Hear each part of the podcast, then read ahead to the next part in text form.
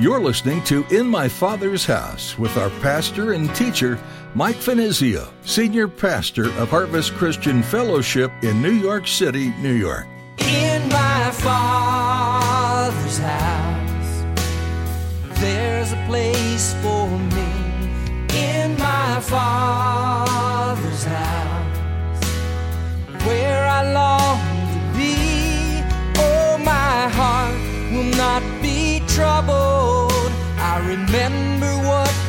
said.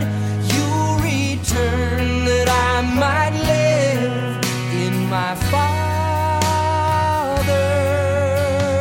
house. It was God who made this building project possible. It's found in that phrase, the Lord my God has given me rest on every side. You see, God does his work and he does it sovereignly through various means. Here, he used David in battle to bring this whole thing together.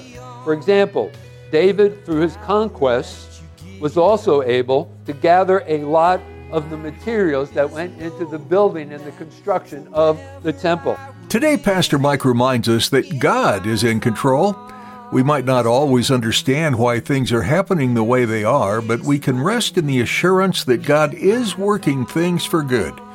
We see a glimpse of this as King Solomon sets out to build the temple in Jerusalem. While his father David was constantly fighting Israel's enemies, God granted peace to Israel under Solomon's reign. Furthermore, God provided Solomon with access to the materials needed for the construction of the temple. Now here's Pastor Mike in the book of 1 Kings chapter 5 as he begins his message, Building God's Temple.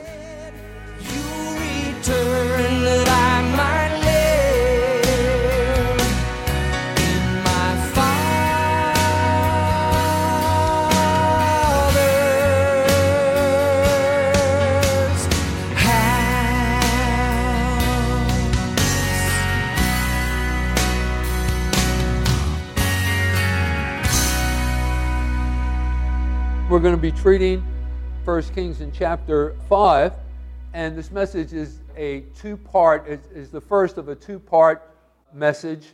The title of that message is Building God's Temple. So we'll get into the first part of that message, and then we'll get into it next week as well and, and close it out. So we're actually in a section, chapters 5 through 8. Now I'm going to begin by sharing a little overview of chapters 5 and 6, and then we're going to get into our text in just a, a moment. But once again, this is the first of a two part message. The title, once again, Building God's Temple. So let's go ahead and begin in that word of prayer. Father, we pray now that you would bless the remainder of our time together, Lord, as we study your word. Lord, I pray that you minister to each one in that very relevant and personal way. Lord, tailor it to meet specific needs, encourage, challenge, Lord, rebuke if necessary. Just have your way with us. God, I pray that every one of us would be just open to receive of you. Father, I pray that you would use this time to just draw us closer to you, fall more deeply in love with you. God bless now. We thank you again for providing this opportunity. And as always, God would ask that my words would be your words, for we ask all of these things in the name of Jesus. Amen. Okay, so as I mentioned, let me begin with a quick overview of this section here in the book of First Kings, chapters 5 and 6, before we get into our text. Okay, so Solomon, as we are about to discover, enters into an agreement with the king of Tyre, whose name was Hiram, for the materials and craftsmen to construct the temple of God. And that particular area of the, the world, the Phoenician people lived in that area. And the Phoenicians were extremely skilled builders. And so Solomon enlists their help in the building of God's temple. Now, chapter 6 details the construction of this ornate temple, which took seven and a half years to complete. And again, we'll get into all of the particulars. We'll talk about the different areas of the temple, its construction, the different materials that were involved. We'll talk a little bit about that, but next week we'll get into it in greater detail. Okay, so anyway, that's some background. That's that brief overview of chapters 5 and 6. So let's go ahead now and get into our text. Let's begin in verse 1 of chapter 5. Now, Hiram, king of Tyre, sent his servants to Solomon because he heard that they had anointed him king in place of his father, for Hiram had always loved David. And so Hiram agrees to assisting in this project, providing all of the necessary materials because of, notice, according to verse 1, because of his respect and fondness and love for Solomon's father David. In fact, let's jump ahead quickly to verses 8 and 9 here in chapter 5. And there we are told Then Hiram sent to Solomon, saying, I have considered the message which you sent me, and I will do all you desire concerning the cedar and cypress logs. Now, these cedar and cypress logs were legendary, they were excellent timber that were to go into the construction of the temple. And that's why Solomon sought to enlist the help of Hiram and these Phoenicians. Notice also then in verse 9, my servants shall bring them down from Lebanon. So they would cut the timber there to the sea. I will float them in rafts by sea to the place you indicate to me, and will have them broken apart there.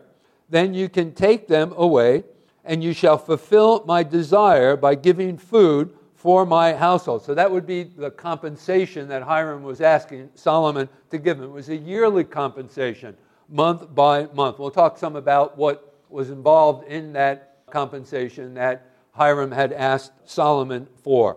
Now let's go back to our text, verses 2 through 4. Chapter 5.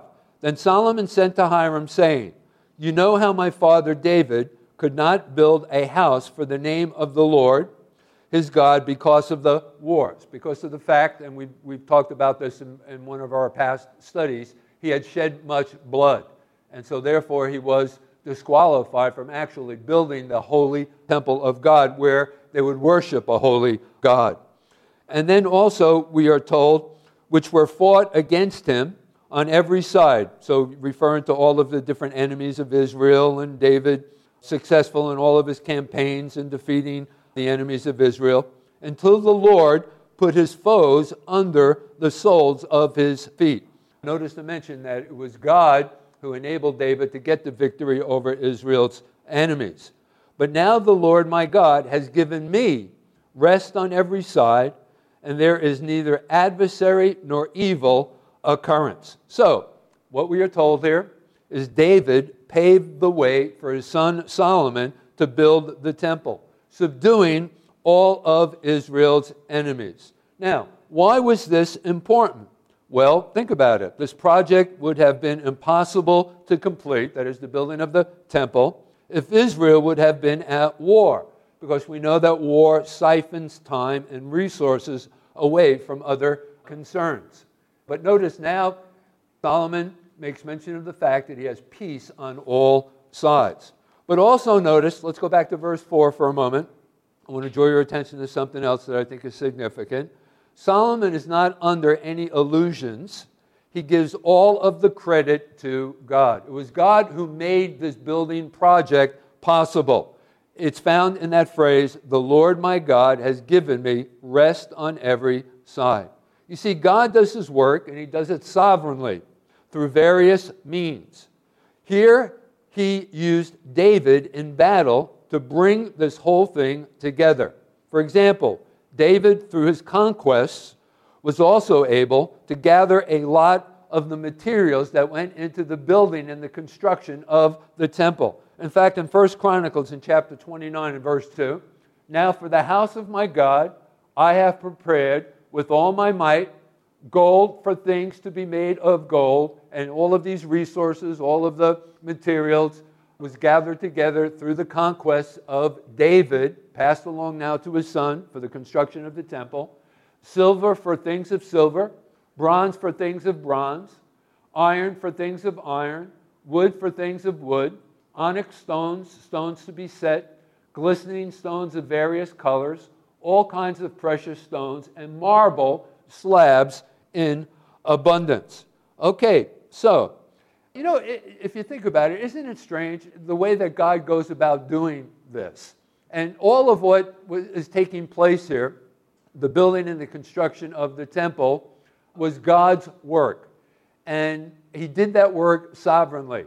And you know, I just want you to think for a moment about God's sovereign work in our own lives and how unusual often He does that work. I mean, it's so strange at times the way that God does things. Let me give you a cross reference for this. In the book of Isaiah, in chapter 55, in verses 8 and 9, there we are told, I, you know, I, I mean, if I was going to construct a temple, I would have never planned for the construction in this way, but that, you know, God's ways are not our ways. For my thoughts are not your thoughts, this is God speaking, nor are your ways my ways, saith the Lord. Verse 9 For as the heavens are higher than the earth, so are my ways higher than your ways, and my thoughts than your thoughts. And isn't it interesting? You know, we're faced with some kind of a situation, a dilemma in our life's experience, and, you know, we make our appeal unto the Lord to help us and, you know, to get us out of those kinds of situations. And, and often we give God the blueprint on how He should go out, you know, about responding to those appeals that we've made to Him, the prayers that we've offered. But it seems as if oftentimes He just ignores our plans and He just does it sovereignly in a completely different way. And often that's the case. You know, there's, there's an interesting verse of scripture. I'm going to ask you to turn there because I don't, I don't have it in my notes, but I just kind of added it as I was tweaking my message this morning over a cup of coffee. And I thought that this would really be relevant the point that I'm trying to, to make. In the book of Philippians, chapter 1. So, quickly, if you'll turn there with me. Philippians chapter 1, verses 12 through 14. Now, let me set this up for you. Paul has been now in prison, and he wrote this epistle to the church at Philippi while he was in prison. It's known as one of Paul's prison epistles. And through a series of circumstances, Paul now is in Rome. He is being held, incarcerated.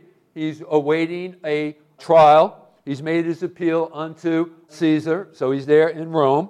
And notice, uh, let's go ahead and read that text. So, Philippians chapter 1 and verses 12 through 14. And, and let me also add that, you know what? If Paul hadn't been incarcerated and shut down for a season, he would have never written that epistle to the church at Philippi, nor would he have written the other epistles that are known as the prison epistles. Because you know how Paul was. You know, he would just, you know, he would go to one place and either have success or he would be shut down or thrown into prison. He would be let out of prison, but then he would just go off into the next city and do it all over again. So there would have never been an opportunity, a time for Paul to just sit and write these epistles that have become such a blessing to the church over the centuries. So we see this, it's just a part of God's sovereign work. And Paul knew this, and he testifies to that fact here in this section of Philippians chapter 1. So in verse 12, but I want you to know, brethren, that the things which happened to me have actually turned out for the furtherance of the gospel, so that it has become evident to the whole palace guard and to all the rest that my chains are in Christ. So, you know, not only did he have now the opportunity to write the prison epistles, but he also had an opportunity to influence the people that were holding him while he was incarcerated there in Rome. I'm talking about as he was a prisoner, uh, those soldiers that were holding him. And many of those soldiers had actually given their lives to Christ because of this very fact. In fact, there was actually a church house that began there where Paul was being held through his incarceration. Verse 13. So again, that it has become evident to the whole palace guard and to all the rest that my chains are in Christ. And most of the brethren in the Lord, having become confident by my chains, are much more bold to speak the word without fear. So the disciples of the Lord were emboldened by that fact. They realized that nothing could shut down the preaching of the gospel. So once again, the sovereign work of God. And God does things, you know, so, you know, so often in strange ways. But you know, the outcome, we can only explain our circumstances and our outcomes by putting God behind them. Isn't that true? So, once again, God's ways are not our ways, His ways are so much higher than ours. So, anyway, the rest that God gave to Israel, remember Solomon said that he had rest on every side, can only come from him. Only God can give peace, whether it be world peace or peace in the human heart. Remember, Jesus himself said in Matthew's Gospel in chapter 11, in verse 28, Come unto me, all you that labor and are heavy laden, and I will give you rest. And only God can do that. Only Jesus, the Prince of Peace, can give you that kind of rest. And God had given Solomon rest from warfare. This was peace on every side. And so now, on with the building temple because of that peace, because of what God had done. So now, on with the building of the temple. But before we go ahead and consider its construction, let me remind you that God is still in the business of building temples. You say, What am I talking about? Well, I mean, each one of us is a temple which God is building. Let me give you a cross reference. In the book of 1 Corinthians, in chapter 6, in verse 19, Paul himself said, Your body is the temple of the Holy Spirit. You've been bought with a price, and you are no longer your own. You see, the church is not a mere human invention, she is God's, and it is a product of His grace. You are His building, you are His field, you are His household, His dwelling place, and His flock.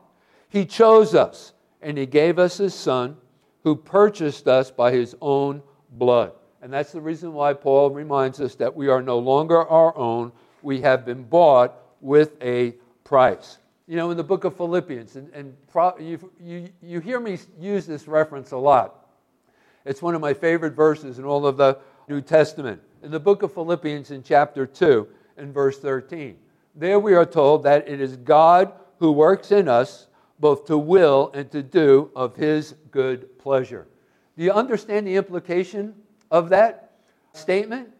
You wouldn't even have a desire to want to will and to do of God's pleasure unless He put that within us. Think about that. So it's all of God's grace. God is just bringing us along, right? He's building us His temple, His dwelling place. But listen, let me also add this grace of God in giving all to worship, you know, having that inclination now, that desire to want to know God, know Him better, worship Him, give ourselves to furthering His kingdom, to work alongside together with Him. This grace of God in giving all to worship Him does not negate human responsibility. You see, we still have to respond to that grace of God, that calling of God within our lives. God gave Solomon, I want you to think about this, all that was necessary for him to build the temple, all of the resources, all of the manpower, all of the wisdom. But notice, Solomon still had to act. And chapter 5, here in 1 Kings, is about Solomon acting. Notice, go back to our text. There in verse 2, we are told that Solomon, first of all, he sent to Hiram. In verse 11, he gave Hiram 20,000 measures of kors of wheat. And, and I, we mentioned this last time together in, in measurements. One measure equaled 10 bushels, so 10 bushels of wheat. So just multiply the 20,000 measures by 10, so that would be 200,000 bushels of wheat in one calendar year. That was Hiram's compensation over that period of a year. Notice also, he raised up a large labor force. Let's go back now to chapter 5. It's recorded first in verses 13 through 16, so let's go ahead and read that. Then King Solomon raised up a labor force out of all Israel, and the labor force was 30,000 men. The point that I'm trying to make is that Solomon didn't sit idly by, but he acted, you see. God gave him the plan, God gave him the blueprint, God put it on his heart, but it didn't negate him, you know, not doing anything. He acted upon it. And so, there in verse 13 again, then King Solomon raised up a labor force out of all Israel, and the labor force was 30,000 men. So 30,000 men were enlisted for this building project. And he sent them to Lebanon, where they were cutting down the trees and, and then sending them off towards Jerusalem. 10,000 a month in shifts. They were one month in Lebanon and two months at home. Adoniram was in charge of the labor force, and Solomon had 70,000 who carried burdens, so laborers, and 80,000 who quarried stones in the mountains. And then also, as it was on Solomon's part to act, he commanded them. Notice in verses 17 and 18. In other words, Solomon was the chief architect. Verses 17 and 18, we read, And the king commanded them to quarry large stones, costly stones, and hewn stones to lay the foundation of the temple. And so Solomon's builders, Hiram's builders, and the Gebalites quarried them, and they prepared timber and stones to build the temple. Notice also in verse 16, I skipped over it, it says, Beside the 3,300 from the chiefs of Solomon's deputies who supervised the people who labored in the work. In other words, these guys uh, sort of acted like foremans for this whole task. So, anyway, the whole is buzzing now with activity. And so, in the same way, let's bring this down to personal terms. How does this relate to you and to me? Well, in the same way, God doesn't build believers. Remember now, we are the temple of the Holy Spirit. God doesn't build believers by telling them to kick back and do nothing. He builds us as we give ourselves rigorously to activity. Now, what kind of activity am I referring to? Well, how about the study of the Word? And notice I put that first upon the list. We need to place a high premium upon the study of the Word of God. If you want to be a temple that brings glory unto the Lord, this is one of the activities that we must constantly be engaged in, and that is the study of the Word of God. We must be committed to mortifying our flesh, to bring our flesh under subjection to the Lordship of Jesus Christ. We need to be men and women of prayer. We need to be men and women of worship. And of course, we need to continue in faith. Now, I want you to think about this in this analogy here. Have you ever, you know, in your area where you live, maybe here in New York, have you ever seen a building project that is just sitting? And, you know, it began quite well. There was a lot of buzz about, you know, maybe a new high rise that was going to be built in your area and where you live, maybe right here in Manhattan. And they started well, but, you know, it's been months now, and you've noticed that no one is working on that building any longer. In my father's house, there's a place for me. In my father's house, where I long The book of 1 Kings opens with the death of King David and the rise of Solomon. When he was given a choice, Solomon asked the Lord for wisdom, and it pleased the Lord. From 1 Kings 3 11 through 13, we read God's response. And God said to him, Because you have asked this, and have not asked for yourself long life or riches or the life of your enemies, but have asked for yourself to discern what is right, behold, I now do according to your word. I give you a wise and discerning mind. I also give you what you have not asked, both riches and honor. What are you asking God for today? God was pleased with Solomon's request and gave him all he asked and more. Are your requests pleasing to God?